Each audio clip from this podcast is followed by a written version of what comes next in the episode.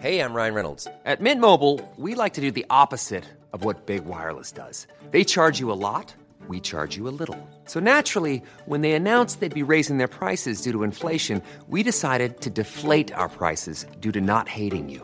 That's right. We're cutting the price of Mint Unlimited from $30 a month to just $15 a month. Give it a try at mintmobile.com slash switch. $45 upfront for three months plus taxes and fees. Promo rate for new customers for limited time. Unlimited more than 40 gigabytes per month. Slows. Full terms at mintmobile.com.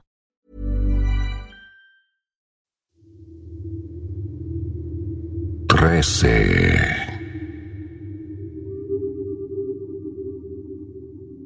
Magandang araw po, Sir Jupiter, at sa lahat ng tagapakinig ng Sityo Bangungot. Itago niyo na lang po ako sa pangalang Normie. Taga-Bicol po ang angkan namin sa side po ng nanay ko. Pero dito na po kami sa Pampanga nakatira dahil taga rito ang tatay ko. Ito pong kwento ko ay nangyari noong bata pa ako. Hey, I'm Ryan Reynolds. At Mint Mobile, we like to do the opposite of what Big Wireless does. They charge you a lot, we charge you a little. So naturally, when they announced they'd be raising their prices due to inflation, we decided to deflate our prices due to not hating you. That's right. We're cutting the price of Mint Unlimited from $30 a month to just $15 a month. Give it a try at mintmobile.com slash switch. $45 upfront for three months plus taxes and fees. Promo rate for new customers for limited time. Unlimited more than 40 gigabytes per month. Slows. Full terms at mintmobile.com. I'm Sandra, and I'm just the professional your small business was looking for. But you didn't hire me because you didn't use LinkedIn jobs. LinkedIn has professionals you can't find anywhere else, including those who aren't actively looking for a new job but might be open to the perfect role, like me. In a given month, over 70% of LinkedIn users don't visit other leading job sites. So if you're not looking on LinkedIn, you'll miss out on great candidates like Sandra. Start hiring professionals like a professional. Post your free job on linkedin.com/people today. Sa amin po sa Bicol ay may kasabihan na talagang pinaniniwalaan doon, lalo na ng mga matatanda. Ang sabi kasi nila, di bali ng maniwala, wala namang mawawala. Kaysa raw hindi paniwalaan, tapos magiging dahilan ng sakuna at kamalasan.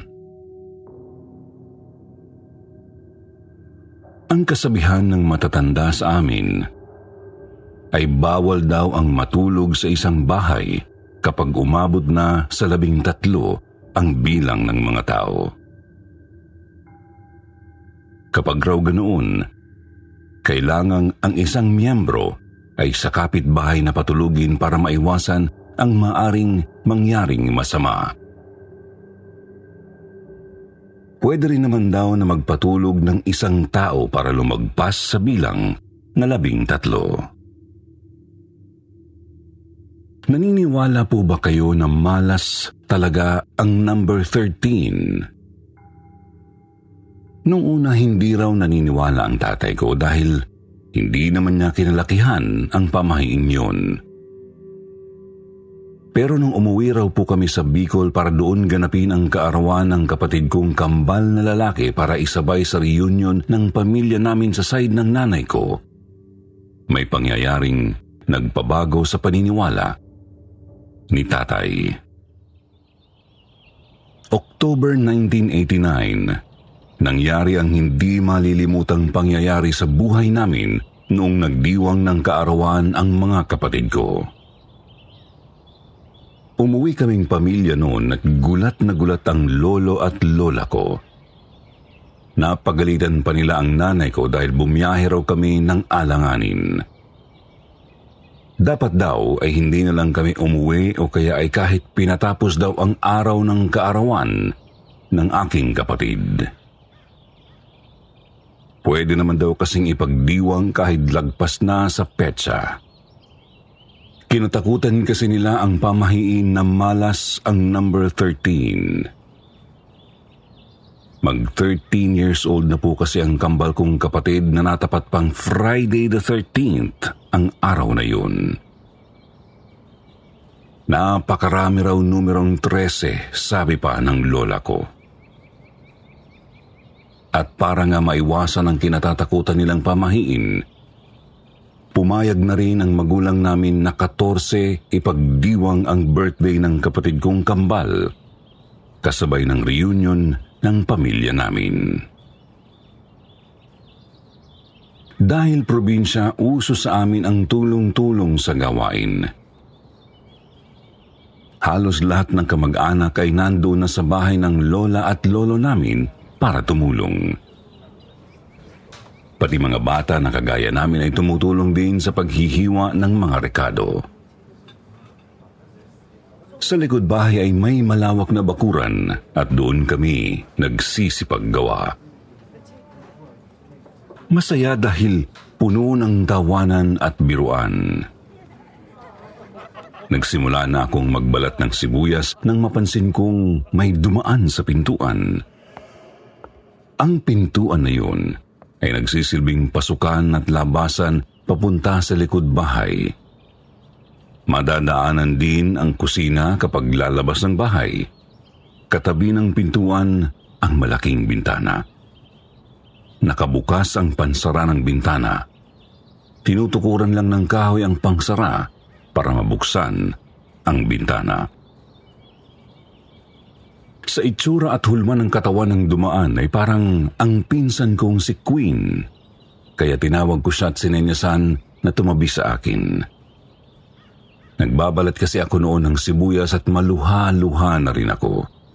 Kapag bata pa kasi, ang madalas na inuutos ay ang pagbabalat ng bawang at sibuyas. Pagkatawag ko sa kanya, ay ibinaling ko na uli ang atensyon ko sa aking ginagawa. Ilang minuto na ang nakalipas. Nagtaka ako kung bakit wala pa si Queen. Ang lapit lang naman ng nilakad niya Tiningnan ko uli siya at nagulat ako nang bigla na lang siyang nawala. Hindi ko na lang pinansin dahil iniisip kong baka guni-guni ko lang yun o kaya ay hindi tumuloy si Quinn. Pwedeng bumalik uli sa loob ng bahay. Kaya pinakalma ko ang sarili at nagpatuloy sa pagbabalat ng sibuyas.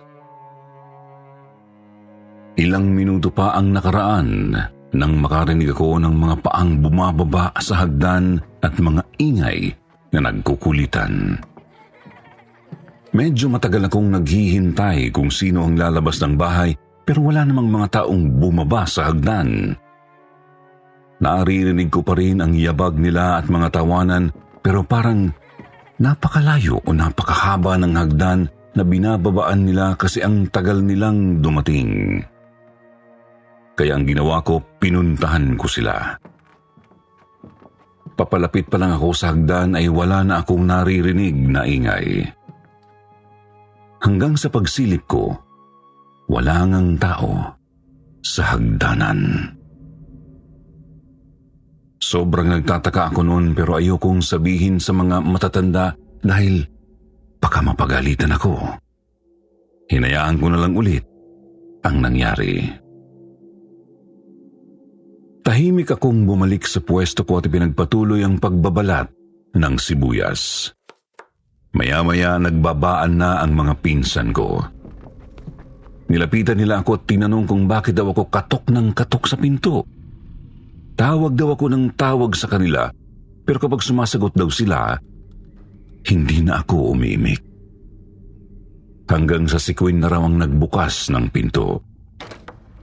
Nainis daw sila kasi pinaglololoko ko raw sila. Pagbukas daw nila ng pinto, wala naman daw ako sa labas. Nagkatinginan ang mga kamag-anak naming kasama ko sa likod bahay. Sinabihan nila ako na bakit ako nagbibiro ng ganun. Pero sabi ko hindi ko yun ginawa. Kaso lang nakita nila akong umalis nga ng pwesto ko kaya naniwala silang ginawa ko yun. Iginiit kong hindi ako umakyat sa itaas.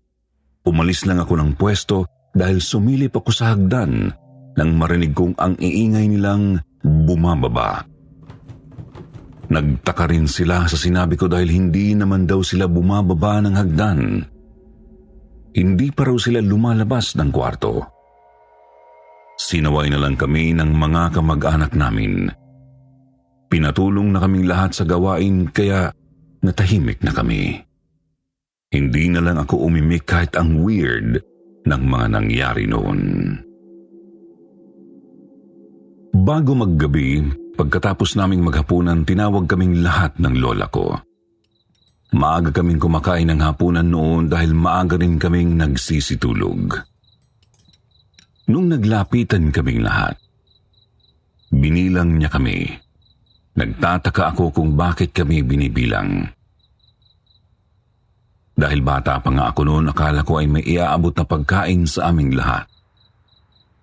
Pero narinig kong bumulong ang tatay ko kay nanay. Tinanong niya kung bakit niya nagbibilang ang lola ko.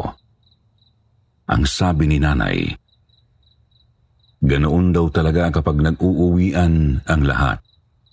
Kailangan kasing hindi trese ang bilang ng matutulog sa bahay. Malas daw yun. Nagbiro pa ang isa kong tiyuhin pagkatapos magbilang ng lola ko. Tinanong niya kung ilan lahat ang bilang ni lola. Baka raw hindi tumugma sa bilang niya. Tapos nagtawanan kaming lahat. Ang sabi ni Lola, ayos naman daw kasi 14 kaming lahat. Yung tiyuhin kong palabiro binilang niya kaming lahat para lokohin ang Lola. Pero pagkatapos niyang magbilang, namutla ang mukha niya at bigla siyang nagseryoso. Tinanong niya ulit ang lola ko kung tama ba ang bilang nitong 14. Kasi sa bilang niya, ay 13 daw kaming lahat. sino daw yung nabilang ng lola ko na pang-14. Akala namin ay naglolo ko pa ang tiyuhin ko, kaya nagtatawanan na lang kami. Pero dahil hindi na sila mapalagay, inutusan ng lola ko ang aking nanay na siya naman ang magbilang. At gaya ng tiyuhin ko, 13 rin ang bilang niya. Nagkanya-kanya na kami ng bilang at lahat kami ay 13 nga ang bilang. Sobrang nagtataka ang lola ko dahil sa bilang niya ay 14 kaming lahat kahit na inulit-ulit pa niya. Kaya tinanong nila si Lola kung sino ba yung nakikita niyang hindi dapat kasama. Tiningnan kaming isa-isa ni Lola tapos nagkamot na lang siya ng ulo kasi hindi rin niya malaman Basta 14 ang pagkakabilang niya nung una. Pero nung inulit niya, naniwala na siyang 13 nga kaming lahat. Nang matapos na ang bilangan, doon na kami pinagsabihan ni Lola Nena tungkol sa pamahiin. Na bawal nga raw matulog sa isang bahay kapag ganoon ang bilang. Kaya sinabihan niya ang isang tiyuhin ko na doon sa kapatid ko ng lola ko makitulog ng gabing yun. Pero ang lolo ko na ang nagpresenta. Minsan lang daw kaming lahat umuwi na kumpleto kaya hindi raw pwede na maghiwa-hiwalay. Kaya siya na lang daw ang makikitulog sa kabilang bahay. Sa itaas ng bahay ay may tatlong malalaking kwarto. Dahil minsan lang kami magsasama-samang magpipinsan natulog kaming lahat sa isang kwarto. Nagkwekwentuhan kami dahil hindi pa makatulog. Laging laman ng biruan namin ay ang kapatid kong kambal na magbibiwang ng kaarawan. Pinagluloko namin sila. Tinanong namin kung may nararamdaman na ba silang kakaiba kasi nga kakaiba ang birthday nila at pinaniniwalaan ng karamihan na malas ang number 13. Sa ingay namin ilang beses kaming nasaway dahil umaabot daw sa kabilang kwarto ang tawanan namin. Hanggang sa pinasok na kami ng tiyahin ko at pinatayan kami ng ilaw para makatulog na. Gasera pa ang ilaw noon, kaya kapag pinatay na, Talagang matutulog na lang dahil hindi naman namin mabubuksan. Hindi kami binigyan ng posporo dahil baka paglaruan daw namin. Nang dumilim, kanya-kanya na kaming talukbong ng kumot. Nagsisiksikan kami kasi nagkakatakutan. Hanggang sa isa-isa na rin kaming nakatulog. Mahimbing na ang tulog ko nang bigla na lang may isang sumigaw. Tapos umiyak siya ng umiyak. Dali-daling may pumasok sa kwarto namin. May dala siyang flashlight at isa-isa kaming tinutukan. Lahat kami ay nagising. Nalaman namin na ang sumigaw ay ang pinsan kong babae na si Alaysa. Ang sabi niya nagising daw siya dahil biglang may humatak sa kumot niya. Tapos may nakita daw siyang nakatayo sa gilid ng kwarto. Kinuha siya ng magulang niya at doon lang pinatulog sa kabilang kwarto. Habang kami ay sinabihan na magsitulog na uli. Si Eliza raw ay nanaginip lang. Sinabihan ko naman ang pinsan kong si Queen na samahan akong pumunta ng banyo. Natatakot kasi akong mag-isa. Malaki rin kasi ang bahay ng lola ko. Tapos ang banyo ay nasa ibaba pa. Pumayag naman si Queen. Kinuha niya yung flashlight sa loob ng cabinet. Habang bababa kami sa hagdan, nakikiramdam kami. Nakakatakot kasi ang tunog ng hagdan kapag tinatapakan. Kahoy kasi ang hagdan, pati ang sahig kaya iba ang ingay kapag naglalakad. Medyo lumakas ang loob namin nang makarinig kami ng mga tawanan sa may sala. Nakilala namin ang boses nila, yung ilang pinsan din namin na lalaki. Pagtapat namin sa kanila, tinanong kami kung saan pupunta. Pagkasagot namin, sila naman ang tinatanong namin kung bakit sila nasa sala. Hindi raw sila makatulog kaya nagkwentuhan na lang sila sa sala. Tiningnan ko pa silang isa-isa. Apat silang nandoon pero yung isa medyo malayo sa kanila at sobrang seryoso. Hindi ko naman kasi kilala lahat ng pinsan ko dahil madalang kaming umuwi ng Bicol. Si Queen lang ang naging malapit sa akin dahil pareho kaming nasa Pampanga. Nang nasa tapat na kami ng banyo, tinanong ko si Queen kung sino yung seryosong nakaupo sa isang upuan. Nagtaka si Queen sa akin. Tinanong niya ako kung sino ang sinasabi ko kasi wala naman daw nakahiwalay ng upuan sa mga pinsan namin. Nasa mahabang sofa daw yung tatlo. Doon naman ako nagtaka nang sinabi niyang tatlo lang sila kasi apat yung nakita ko. Dahil doon kinilabutan na kami. Umihi ako na nakabukas ng bagya ang pintuan para lang masiguro kung hindi ako iiwan ni Queen. Pagkatapos ay dali-dali kaming bumalik sa itaas. Tumakbo kaming pabalik at hindi na namin tiningnan yung mga pinsa naming nasa sala kahit panay ang tawag sa amin. Noong kinaumagahan, nagising ako dahil narinig ko ang boses ni Lola. Galit na galit siya. Dahan-dahan akong lumabas ng kwarto at bumaba ng hagdan. Nakinig ako sa kanila. Nag-iisip kasi ako kung bakit galit na galit si Lola.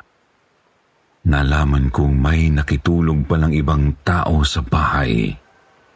Yung mga pinsan namin na nagkwentuhan sa sala kasama pala nila yung isang naging kaibigan nila na kapitbahay.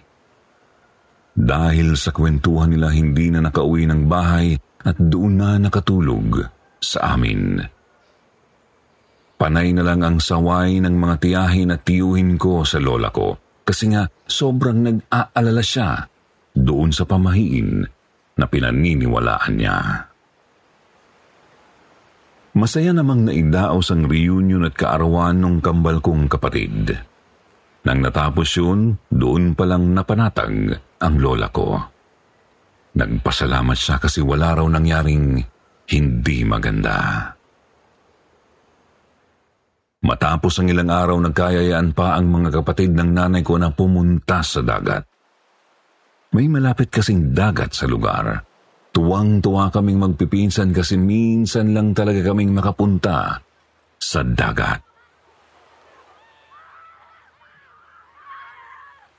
Doon na nangyari ang muntik ng ikapahamak ng isang pinsan namin na si Butchoy.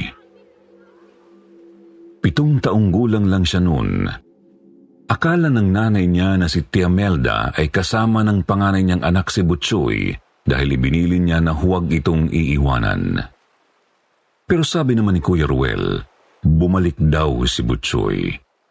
Sinundan pangaraw niya ng tingin nang bumalik sa pwesto namin. Nalaman na lang namin na nawawala si Butchoy nung lahat kami ay tinawag para kumain. Kanya-kanya na silang hanap. Sinabihan kami na huwag nang aalis sa pwesto dahil baka may maligaw pa. Kaya kaming magpipinsan, nasa pwesto na lang at nagsikain. Maya-maya ay bumalik na sila. Mga nagmamadali sila, natataranta, buhat-buhat si Butchoy ng papa niya. Wala itong malay. Natagpuan daw nilang natutulog sa buhangin at pilit nilang ginigising. Iyak na nang iyak ang mama ni Butchoy.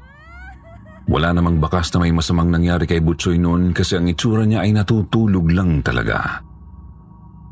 Humihinga naman daw. Ayaw lang talagang magising. Nang dinasalan na siya ng lola ko, doon unti-unting nagkamalay ang pinsan ko. Nakangiti pa siya nang magising. Bigla siyang nagkwento na ang ganda raw doon sa pinuntahan niya. May kasama raw siyang bata. Naglaro daw sila doon. Tuwang-tuwa raw sa kanya yung bata at gusto na raw siyang isama. May itinuturo daw sa kanya na napakagandang bahay. Pero narinig daw niyang tinatawag siya ng mama at papa niya. Doon na siya nagising. Tapos nagtanong pa siya kung panaginip lang ba yun. Tinanong namin siya kung ano ang itsura ng batang nakalaro niya at kung ano ang pangalan. Pero hindi raw sinabi ang pangalan. Hindi rin naman niya masabi ang itsura kasi hindi pa siya marunong maglarawan noon dahil bata pa si Butchoy. Dahil sa nangyari, hindi na rin kami nagtagal sa dagat. Umuwi na rin kami. Natakot na sila na baka may masama na namang mangyari. Ang dami rin kasi naming mga bata noon kaya medyo nahirapan silang magbantay kapag latay sabay-sabay na lumalangoy sa dagat. Nung sumunod na araw, napagtripan namin na tingnan yung mga libro sa kwarto ng lolo at lola namin.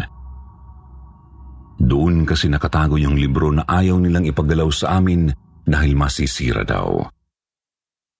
Eh dahil nga makukulit kami noon kung ano ang binabawal sa amin, yun naman ang ginagawa namin. Doon kami ng gulo sa kwarto nila. Pinagtitingnan pa namin ang photo album ni na Lola. Nagtatanungan kami kung sino-sino yung mga nasa pictures na hindi namin kilala. Hinahanapan namin ang kamukha para lang makilala namin. Hanggang sa makita ko ang isang picture. Kamukha siya ng isang lalaking seryoso na nakita ko sa sala nung gabing umihi ako kasama si Queen.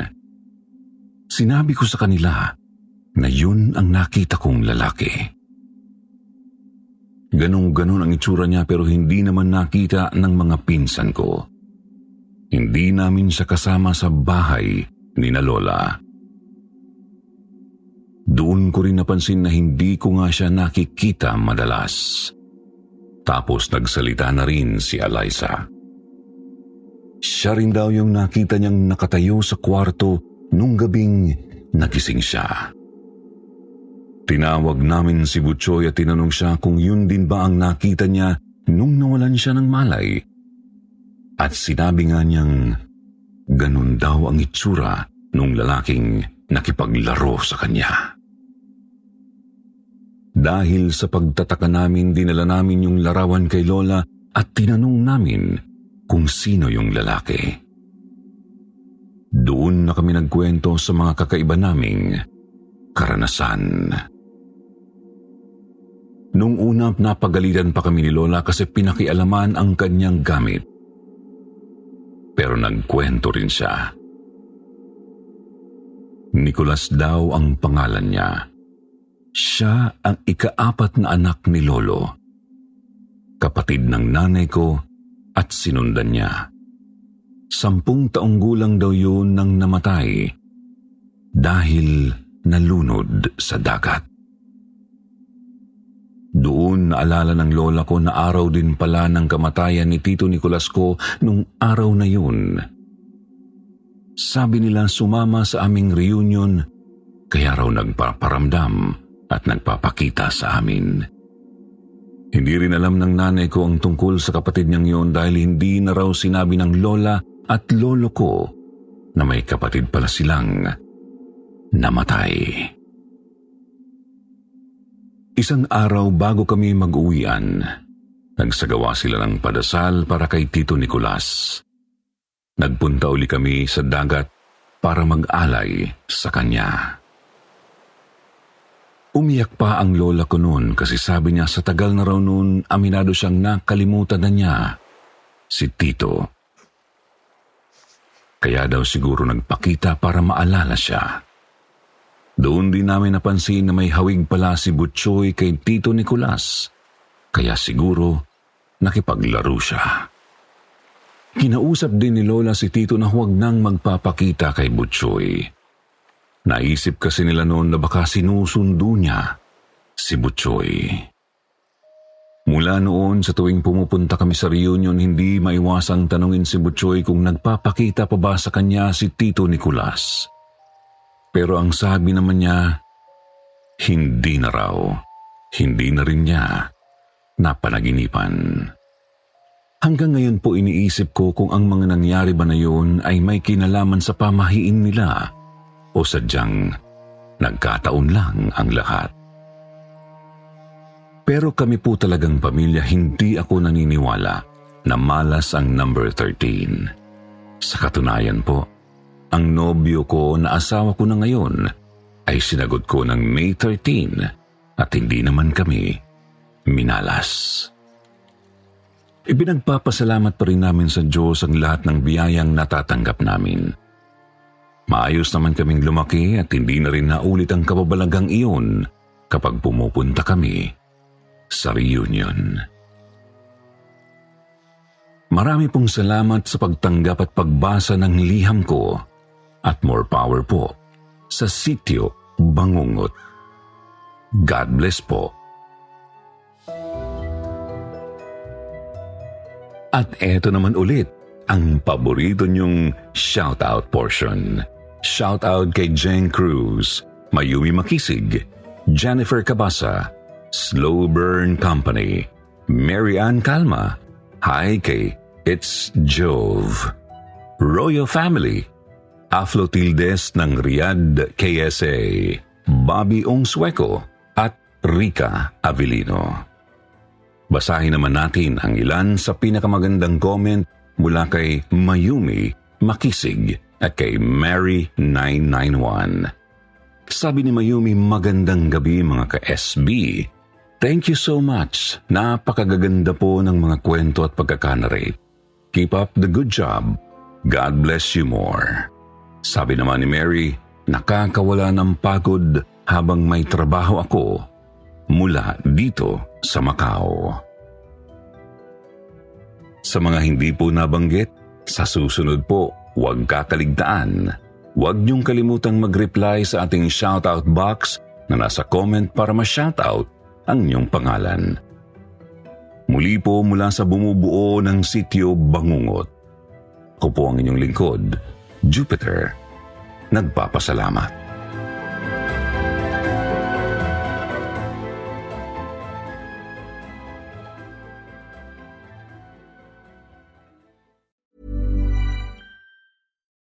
We're on a budget, we still deserve nice things. Quince is a place to scoop up stunning high end goods for 50 to 80% less than similar brands. They have buttery soft cashmere sweaters starting at $50, luxurious Italian leather bags, and so much more. Plus, Quince only works with factories that use safe, ethical, and responsible manufacturing. Get the high-end goods you'll love without the high price tag with Quince. Go to quince.com/style for free shipping and 365-day returns.